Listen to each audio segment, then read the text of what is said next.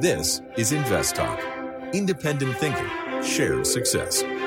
Justin Klein and Steve Peasley stand ready to take your finance and investment questions and share their unbiased answers. Invest Talk is made possible by KPP Financial, a registered investment advisor firm serving clients throughout the United States. The clarity for your path forward starts now. Here is KPP Chief Executive Officer, Financial Advisor, Justin Klein. Good afternoon, everybody, and welcome back to Invest Talk. This is our Thursday, September 14th, 2023 edition. I'm Justin Klein, and I'm here today because it is Thursday and back by popular demand. Luke Guerrero is with us. Thanks for being here, Luke. Thanks for having me. I'm glad you count all the votes that my mom puts in. Yeah, well, we, maybe we just have a lot of Cornell grads as well. Could be. That could be. That could be too. I know we have uh, a lot of listeners on the East Coast, so that certainly could be possible. Now, our goal each weekday is always to give you some actionable material as well as some data points that you can use to make better decisions with your money, with your investments, and hopefully teach you a lesson or two that can shape your decision making process so that you consistently make good decisions day after day, week after week, month after month. And that's what it's about. And that's what we're here to help you build are those habits and those skills that will help you become a better investor. Now, we're going to talk about the market performance in a minute. We're going to run down some show topics, but first, we're going to get to a caller question at 888 99 chart. Hi, I like your show. I want to talk about STEM. S T E M is the ticker. My name's Jeff. Is this a good buy? Battery storage for power backup. Thank you. All right, looking at STEM, this is that's the name of the company, STEM, S T E M, and small cap, about $785 million market cap. They provide energy storage solutions with its AI powered analytics platform to optimize energy use. Sounds like another one of those names that are throwing AI into what they're trying to do. How much of it is AI? How much is it uh, fluff? You know, t- is TBD. But ultimately, this is a company that is growing revenues, but isn't making any money, has never made any money. And revenue growth is slowing dramatically. A year ago, revenues were up 246% year over year, but last quarter, only up 39% year over year. And they continue to lose about 25 cents per quarter.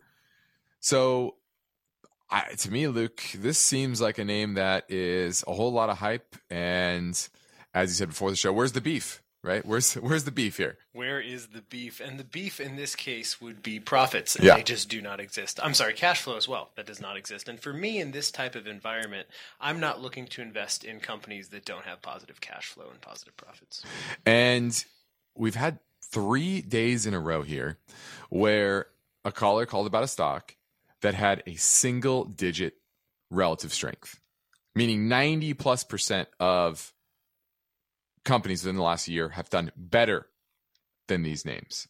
And this one is actually worse. The last two had a relative strength of nine. This one has a relative strength of eight. Eight. That's very low. I don't always agree with short sellers generally, but it looks to me like the 30% short interest is kind of correct on this one. well, they've been correct so far as it as it continues to uh, head lower. It peaked back in 2021, right around fifty dollars, a little over fifty dollars per share. Now we're at five dollars per share. We're down ninety percent, and that makes sense. This is an environment where now that the cost of capital is something, not zero, like it was post financial crisis, post COVID uh, lockdowns, etc. That you can't be a company that loses money and just serially issues shares. And this is a name uh, that continues to do that. So, this is the antithesis of a good company to invest in at this point. So, 100% pass on STEM. Although, with that short interest, you could see a short covering rally potentially. Potentially, but that also implies that you would have to have people who are willing to long this and risk losing a lot of money. Yeah. I don't think uh, there are many people out there at this point, especially because the prospects of the business remain pretty dismal. All right. Now we have a lot to cover over the next 45 minutes, and our focus point looks in the story behind this question Could an economic downturn in China affect your portfolio? So we're going to look at the wide ranging ramifications of a Chinese economy that is in flux, in transition, not only from how they're structuring the economy, but how uh, the demographics are shaping it as well. So we're going to look at that. Also, we're going to touch a bit on how European governments are starting to borrow directly from citizens and their efforts and how that will manifest in really the financial markets, mainly banks who are basically competing for those dollars. Also, nuclear power. There's been increasing interest to transition into a more green economy. And even in Europe, where there's been a lot of pushback against nuclear for a long time, you know, the that the winds are, are shifting. But uranium prices are headed higher. I've been talking about this for a while, but you're starting to really get that ramping up, and we're going to discuss that topic. And then lastly, Google and the Department of Justice are ready for a stare down, and we're going to touch on that topic and see how that might affect Google itself, as well as some of the other large tech names that may be also facing scrutiny from government regulators in various ways. So, those are on the docket for us during this hour. We have some voice bank questions, MITK, as well as property tax limits are a couple of them, as well as maybe we'll get to a uh, another uh, iTunes review question as well. Now, let's talk about the market performance for today. It was a decidedly positive day, but mainly for the value side of the market, which was interesting. Luke, we've had a couple of uh, inflation data points come out over the past couple of days. The I, I I read them as fairly mixed. How did you read them? I read them as the market interpreting them in more of a gradual yawn. Mm-hmm. So what we've seen over the past couple weeks is small caps have really been lagging some of those large names. Today was the exact opposite. The mm-hmm. S&P 500 was up 84 basis points, while the Russell 2000, the small cap index was, index was up 1.4%. So what that tells me is there was still some fear that these the news from these prints could have been negative and scared the market a little bit, but because of how boring they were, small caps hmm. seemed to catch up to where the rest of the market had been heading all week. Yeah, and now the odds of a Fed rate hike by the end of the year are less than 50 50. You're talking about the, this next week we have a Fed meeting, and the odds of a hike are only four percent. So uh, it's basically locked in that they're going to pause. November First, there will be another meeting. That's about a 64% chance of a pause. And December, there's a 59% chance that we will also be at the same level of the target rate range that we're at now. So it's clear that the market is expecting the increasingly expecting that the Fed to be done with its rate hiking cycle. And the inflation data is backing that up. We've talked about the jobs data and the revisions lower pretty much every month of this year, and the fact that you know the jobs market not terrible, but certainly not headed in the the, the right direction, uh, modestly weaker. So I think that combination is making the, the market a bit more more positive. Yeah, we'll see. There are some things on the horizon that you should be a little concerned about if the auto workers start to strike and how that's going to affect auto inventories and therefore inflation. Mm-hmm. Obviously, OPEC is crunching down on their output as well. That's going to affect fuel prices. So I wouldn't say we're out of the woods, certainly, and there are some things on the horizon that may boost inflation back up again and, and change the odds of a hike this year. But as of right now, I do agree with you that the, the odds of a hike this year are receding. Yeah, eh, but if the market remains solid, robust, uh, as it has, in this this pullback has just been modest, and we stay around these levels around the SP 4500 or so, that gives more impetus for the Fed to hike again. So exactly. it's kind of uh, counterintuitive there, but uh, that's why I think we're in this uh, really grinding, uh, consolidated market. All right, that's where we are. We're ready for your questions. We're going to head to a break first. And before that, let me tell you about the Invest Talk Classroom series. It's now up on YouTube. And our sixth episode that Luke and I did, it's called On Value Traps. So you can head over and check out that video that uh, I think has a lot of insights that a lot of value investors need to take into consideration and make sure they avoid those value traps. Now, the phone lines are open, waiting for your questions at 888 99 chart. When listener questions are played on the Invest Talk podcast, how do you guys determine a value stock. The caller voices are amplified many thousands of times. Just wanted to get your opinion on JP Morgan and BAC. How do you see this uh, looking forward? I'm 25 years old and have a question about retirement funds. And the unbiased answers from Justin Klein. That's why it's trading so cheap because there's a lot of regulatory risk. And Steve Peasley. I, I kind of like it here. If I was going to buy Tyson Foods, this is where I'd buy it. Benefit the entire Invest Talk community. Thank you for what you guys do. That's why 24 7, rain or shine, no matter how simple or how complex, your questions make a difference. Symbol BKE. What's your outlook? And Invest Talk is made better by the power of you. So don't forget to call 888 99 Chart.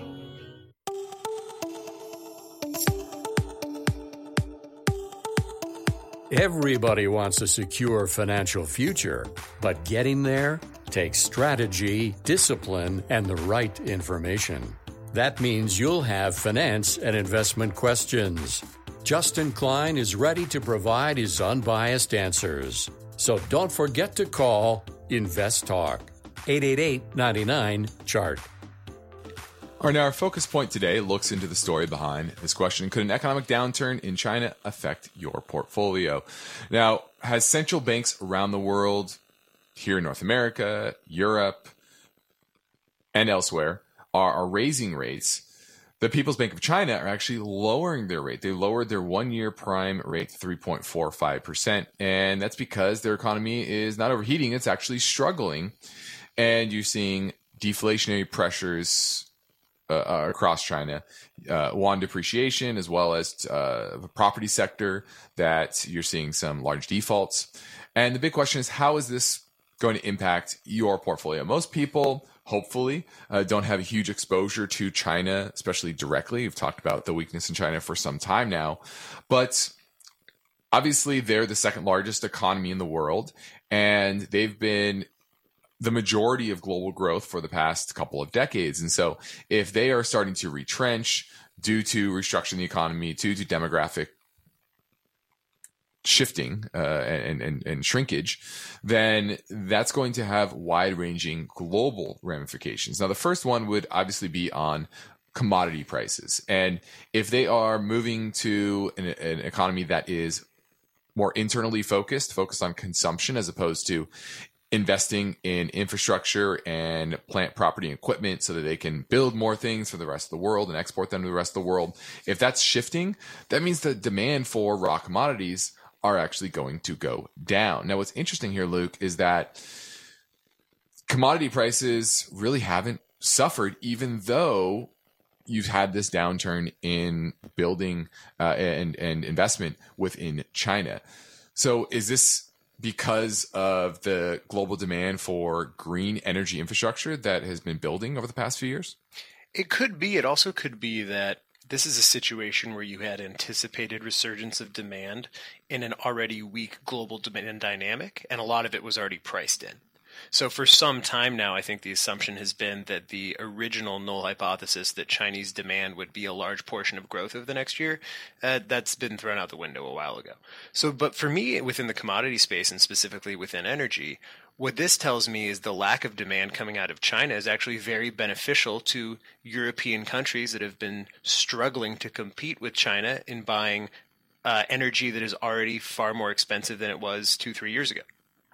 And you know, the, uh, the way that I look at it is that other countries are starting to do the investments that China is no longer doing. Exactly. So we talked about it before. I think uh, what is it? CapEx on manufacturing facilities in the U.S. is up 78% year over year.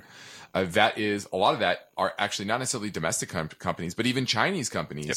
that are investing in production here in the U.S.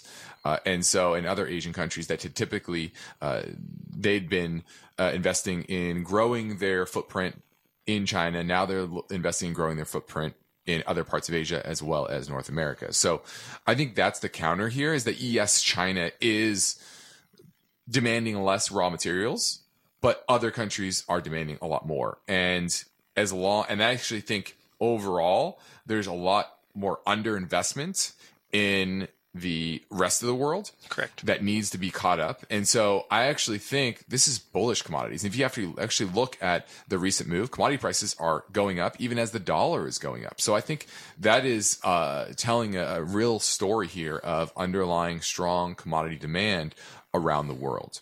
Uh, now we're going to go to a quick break and we have some other larger impacts that we're going to discuss in regards to China's slowdown. Now, remember that you can call anytime, leave your question on the InvestTalk voice bank. And if you're listening via the live stream or on AM 1220 radio in the Silicon Valley area, you can call right now at 888 99 chart.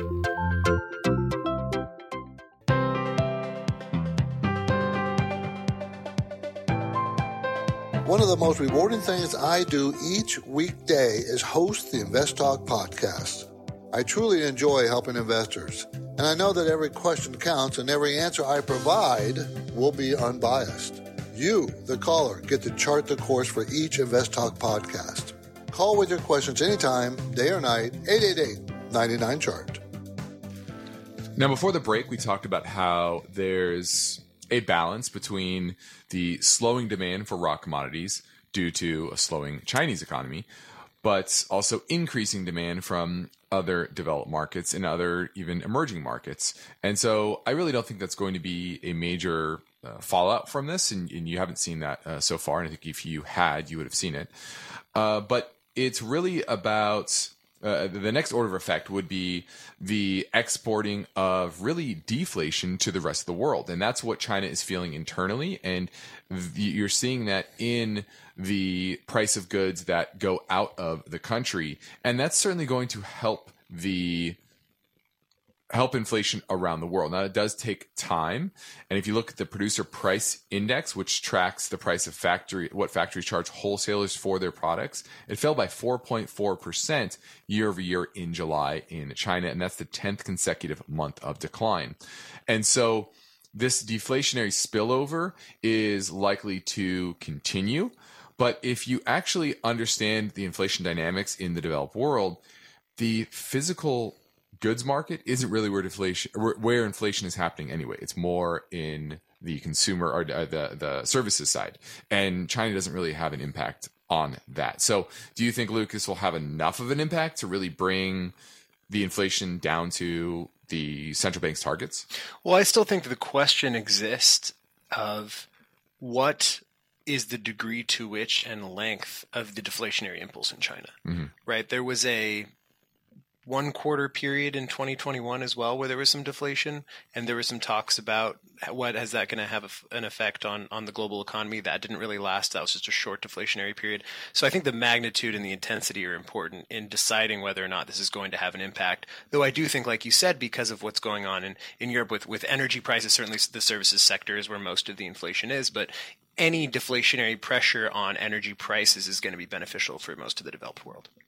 Yeah and clearly they are a big importer of raw materials and especially energy, oil, natural gas. Now they're getting a lot of that from Russia, but they're doing that on the cheap right now, and that might change, and that could uh, bring uh, some more inflationary pressures uh, to China, and obviously that would feed through to uh, the rest of the world and end products. So that'll be interesting to see like we said, what is the, the the length of time that that deflationary pulse on the good side will will last? Now, the next question that investors have to answer is, what will China do to stimulate the economy? Are they going to cut interest rates? Are they going to do some fiscal spending?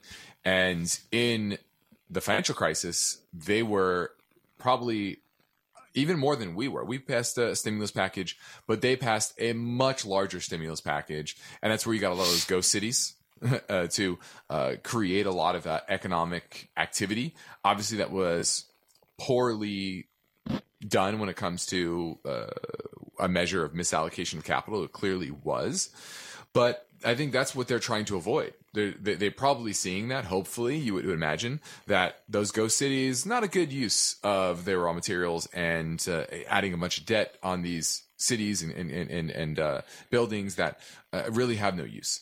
So what will they spend on if they're trying to be less focused on investment and more focused on domestic consumption? I, would it be just cutting interest rates just so consumers can now borrow and spend? I think that's probably the most likely. Right? I mean, I think they have to. One of the benefits of uh, having a centralized totalitarian government is that you can have the investment part of GDP be a large portion, but at some point you got to pay the piper. And I think that all of this is just centered around them trying to deleverage and push it more towards a consumer focused economy. So if they were smart, that's kind of where they would allocate. Yeah, and, and they like you said, they're they're state controlled and, and they can they can maneuver, I think, a lot better than Japan, who had a similar a demographic bust in the early '90s.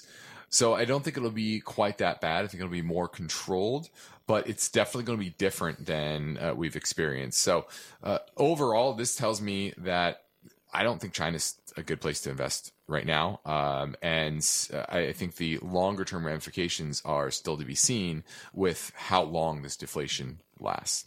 Now let's keep things moving and move on to our listener question at 888 chart. Hey, Justin Steve, this is Rob from Connecticut calling. Wondering if you have any experience or if you've advised anyone in purchasing tax liens on property and collecting interest. Wanted to see if you guys think that's a viable investing option in place of purchasing properties. I'd love to see what you think. Thanks. I've never done that. I, I, this is actually a really good question for Steve. So I'm actually going to punt this to Steve and have our producer put this on for Steve, uh, replay it for Steve because I don't have any experience myself, uh, but I believe Steve does. Luke, do you have you looked into this? The only uh, experience I have with this specific question is me googling it just now. Ah, got it. I mean, I, I know what they are. I've, I've, I've definitely read up on them throughout the years, but I don't have any personal experience. But I believe Steve has, so this will be a good one for him. All right. Now, the next Invest Talk, we'll look into the story behind this question. August wholesale inflation increased 0.7%. Should investors be concerned? Now, the producer price index increased a seasonally adjusted 0.7% in August, higher than the estimates and the biggest monthly gain since June of last year. That story tomorrow, but for now, I'm Justin Klein and I'm ready to take your questions live at 888 99 chart. Let's say you've been thinking about learning a new language. Okay, why? I mean, how would it come in handy? And where would you want to use it? Could it be that you have an upcoming international trip? Or maybe you want to connect with family members or friends from a different culture? I think you should know about Rosetta Stone. With millions of users, it's been the world's most trusted language learning program for 30 years. Rosetta Stone is available on your desktop or as an app with Audio Companion and the ability to download lessons offline. Rosetta Stone truly immerses you in the language you want to learn. It has a built in, patented speech recognition engine called True Accent. So as you practice speaking, you'll get feedback on how well you pronounce words. With Rosetta Stone, you pick up a language naturally, first with words, then phrases, then sentences. It's an intuitive process designed for long term retention. You really learn to speak, listen, and think in your new language. Rosetta Stone is an amazing value, so your special skill set is within easy reach. You know you want to do this, so don't put off learning that language. There's no better time than right now to get started. For a very limited time, InvestTalk listeners can get Rosetta Stone's lifetime membership for 50% off. Visit rosettastone.com slash today. That's 50% off unlimited access to 25 language courses for the rest of your life. Redeem your 50% off now at rosettastone.com slash today.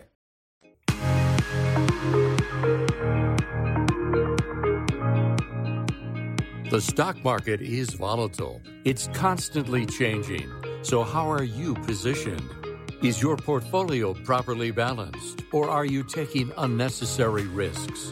You can get guidance anytime for free if you go to investtalk.com and take the brief Riskalyze quiz.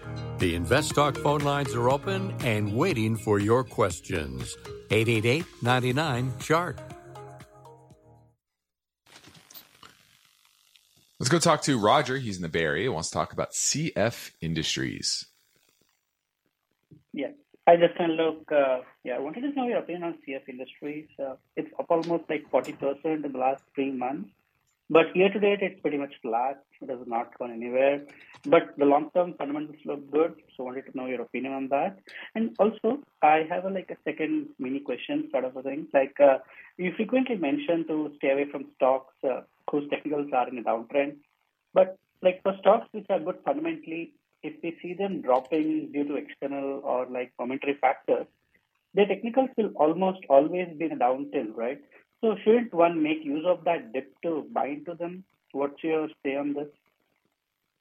Well, let me uh, address the last part. Yeah, there's uh, of course good good values. Newly good values are uh, are have poor technicals, but the problem is that those technicals can continue to get worse. Especially one of the most expensive type of companies you can buy are cyclical companies that look cheap today, but are are at the you're at the end of an economic cycle.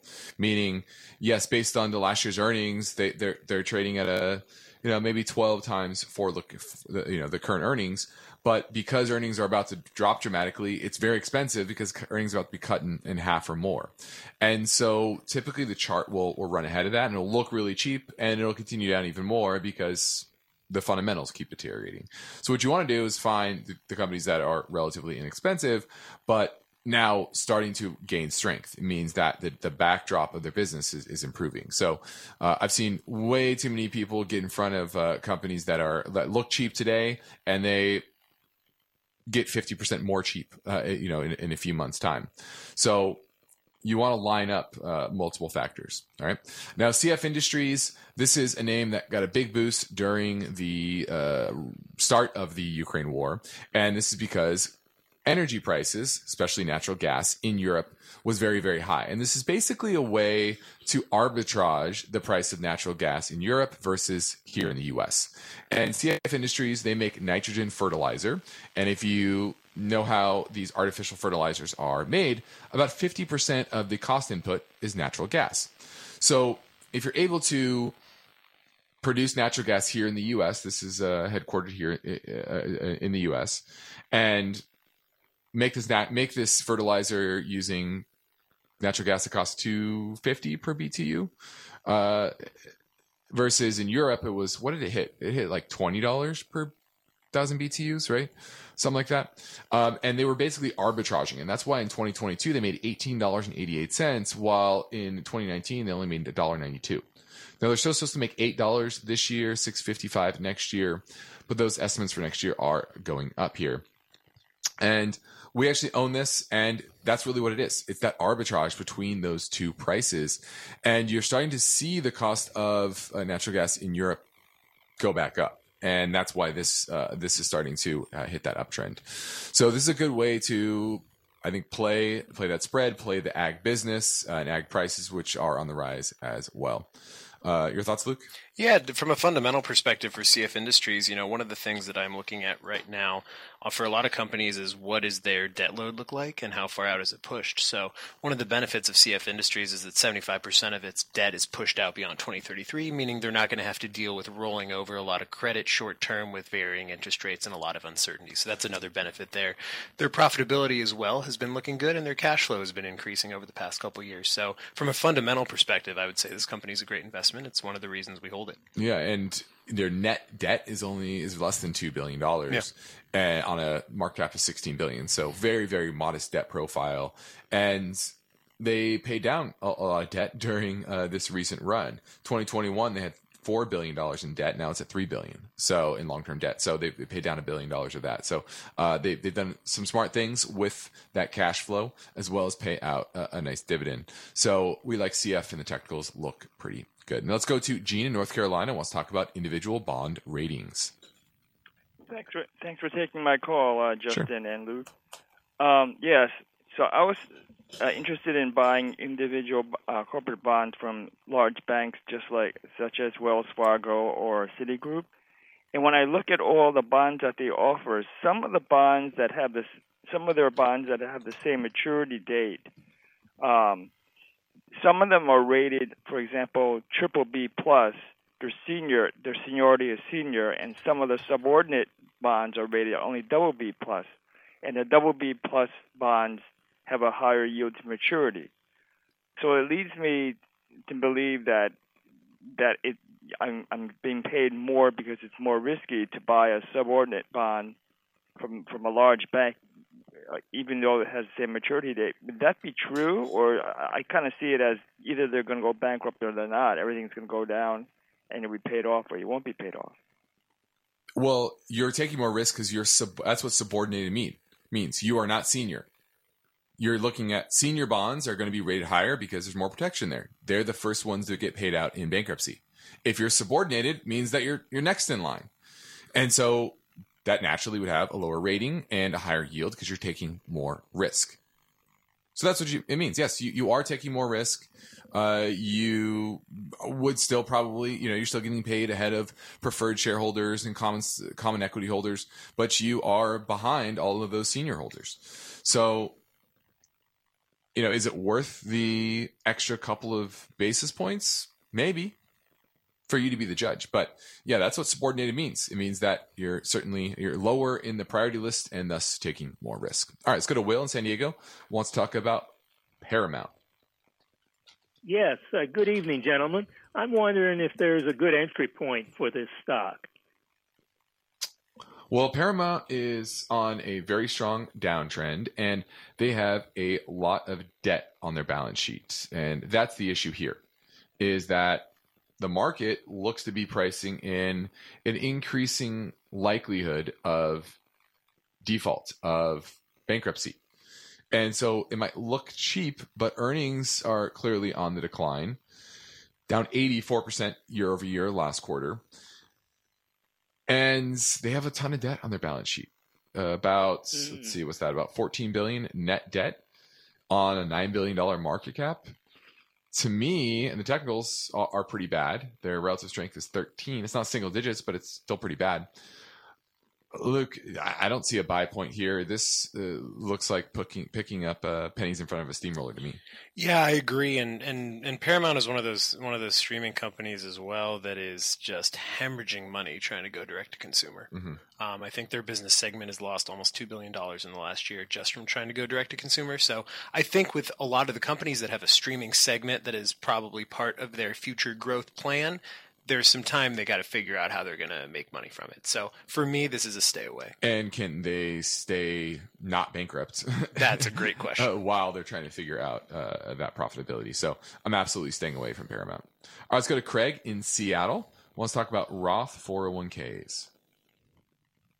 Hey, Justin. So I'm 52. I've got about 600,000 in a Roth 401k and I am considering uh, leaving my employer, which I think means that I can roll that into my Roth IRA. Um, but I'm curious if the same uh, rules apply where whatever my contributions have been over the last five, six years into the Roth 401k, if I'm able to pull those before 59 and a half without penalty like I would in a Roth IRA. I believe so. As long as that Roth IRA is over five years old, is it? Yep. Yeah. I see no reason why you couldn't take out those original contributions. From what I understand about the rules, yes, you, you could do that. And uh, if you do leave your job, you definitely should be rolling that Roth 401k into your Roth IRA. Okay, that's outstanding. Thank you so much. Thanks for the call. Well, now we are halfway through September. Tomorrow is September 15th, and that means we're just a couple of weeks away from the end of the quarter. And you know, entering that fourth quarter. And this has been an interesting year. It's been a nice positive year overall, but a lot of some scares earlier in the year. Uh, we've had a recent pullback and a lot of market gyrations that uh, probably may be confusing you, especially in a slowing economy. You know, most people don't think you can have stocks go up in that environment, but a lot of it's positioning and sentiment. And these, this different market environment means you need different strategies uh, than you we've seen in the past. So if you need help understanding whether you are on the right track, you want to maybe do a financial plan, you want to understand whether your portfolio is aligned with the trends in the market, I encourage you to reach out to myself or Steve at our company KPP Financial, where we practice parallel investing and which means we invest right alongside our clients and we practice unbiased guidance both on and off air. So you can schedule a free portfolio review assessment via telephone or go-to meeting by heading over to investtalk.com and clicking on the portfolio review button in the top right corner or you can give our office a call at 800 557 5461. The sooner you reach out, the sooner we can help get you on the right track. All right, now let's touch a bit on countries going direct to consumer. Now, what does that mean? It means that European countries are starting to issue their bonds directly to their citizens. Kind of like how we do it with treasurydirect.gov. But more and more countries are realizing that this is an easier thing. Not only is it lowering borrowing costs overall for governments, but it's helping citizens bring in more income from their cash, whereas their banks are not really paying them out very much. You know, they're they're relying on complacency, but governments more and more are offering ways for individuals to earn a lot on their cash. Yeah, I love absolutely everything about this. I think one of the most criminal things about criminal is probably too strong of a word, but one of the worst things about the U.S. banking system is the yield currently on savings accounts. It's it's it's absurd. It's what caused the flight from banks in March that collapsed some some pretty large banks. So the big benefit to me in this is not only is it giving citizens an option to get more yield and therefore maybe forcing the hand of banks to raise yields on savings accounts, it's also helping citizens because the cost of borrowing from for the government becomes cheaper. You're cutting out the bank middleman. So all around this helps average people. And the money is staying within the country. Yeah. It's not uh, going uh, elsewhere as much, right? Because a lot of countries they're relying on maybe foreign buyers of their debt, and so when they focus on issuing this to their citizens, then it's uh, it, it helps their economy overall. Now, what's interesting here too is that governments are offering tax incentives to buy this debt. Italy and Belgium's recent government bonds are taxed at about half the rate of other savings instruments and investment products, and Greece's bonds are tax free completely.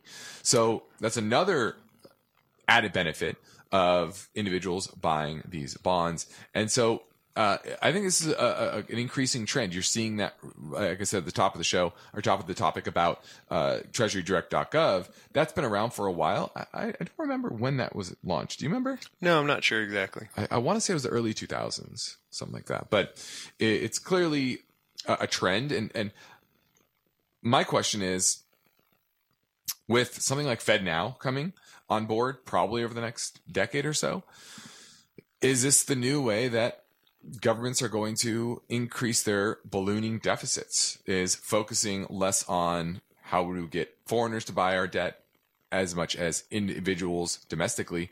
And that's what's happened in japan. That's one reason why japan hasn't defaulted is because the vast majority of their debt are owned by either the bank of japan or individuals individual savers yeah i think fiscal deficits are certainly an issue and the reality is is that they're going to have to raise the money some way. So if they can do it in the cheapest, most cost-effective way, this seems to be a better way to do it. The past couple years was moving towards in the in the public markets towards uh, IPOing with SPACs rather than using middlemen investment banks, saving on the fees. Now this is issuing bonds without using the middleman investment banks and saving on the fees. So I think moving more towards a cost-effective system is again more beneficial not just for citizens from a savings perspective, but from tax for taxpayers. Uh, so even governments are trying to cut out Wall Street. We like that. We like that. And uh, how much will this impact earnings from Wall Street? That'll be interesting. Anyway, all right, we fit in a lot of caller questions today, but let's talk. Let's take another one, and we're going to do a live call from Bill in Palm Desert. Wants to talk about Deere. Oh, yeah, hi, Justin. Uh, thanks for taking my call. I have a position in Deere. It's uh, probably two percent of a uh, balanced portfolio. Just wanted to get your take is that something that you would uh, hold going forward, or uh, should I move on? I have a, a, a, a modest gain in the stock right now. Well, Deere is the world's largest manufacturer of agricultural equipment and heavy machinery. And ag prices are going higher. Uh, we talked about CF, and obviously that's linked to uh, ag. But Deere is uh, a big, the biggest blue chip name within the space. Return equity forty seven percent. Now that's a bit higher than its uh, five year average, around thirty two percent. So it's probably over over earning a bit, but it's still relatively cheap. Its five year P range is between eleven and thirty six, and it's at twelve. So it's at the low end of that. Revenue and earnings continue to power higher. Earnings this year supposed to be up forty five percent. Technicals are fine, not amazing, but they're fine. They do have a decent amount of debt. That would be that'd be, that'd be my biggest worry. Uh, but I'm fine with this, Luke. I, I don't have any issues. Do you? Yeah, I would be a little concerned about their debt. I think generally it's a it's a fine company to own. I'm seeing their credit default swap spreads, which is the cost to insure against default of a company, have been widening over the past couple months, but that's nothing that's kind of outside the norm within the industry. But I, I would be a little concerned about a large portion of their debt coming due in the next four years, three four years. yeah, and the increasing costs of that Exactly. debt, refinancing that debt. Um, so that would probably be the biggest negative here. But overall, it's a big blue chip name with very strong cash flows. Yeah. I wouldn't be too worried about it unless there's a technical break, and I'm not seeing that now. All right, this is Invest Talk. I'm Justin Klein along with Luke Guerrero, and we have one goal here each and every weekday, and that's to help you help you become a better investor and achieve your version of financial freedom. So give me a call at 888 99 chart.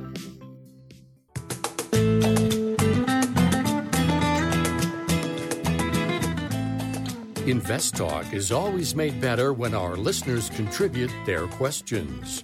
So tell your friends and family members they can interact in real time with Steve Peasley and Justin Klein during the Invest Talk live stream program between 4 and 5 p.m. Pacific Time.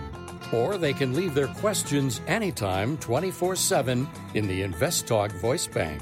Remember, for live or recorded questions, the number never changes 888 99 Chart. We're going to go to Hayward and talk with Bill. He wants to talk about ASML. You owner looking to buy it? Hi, you guys.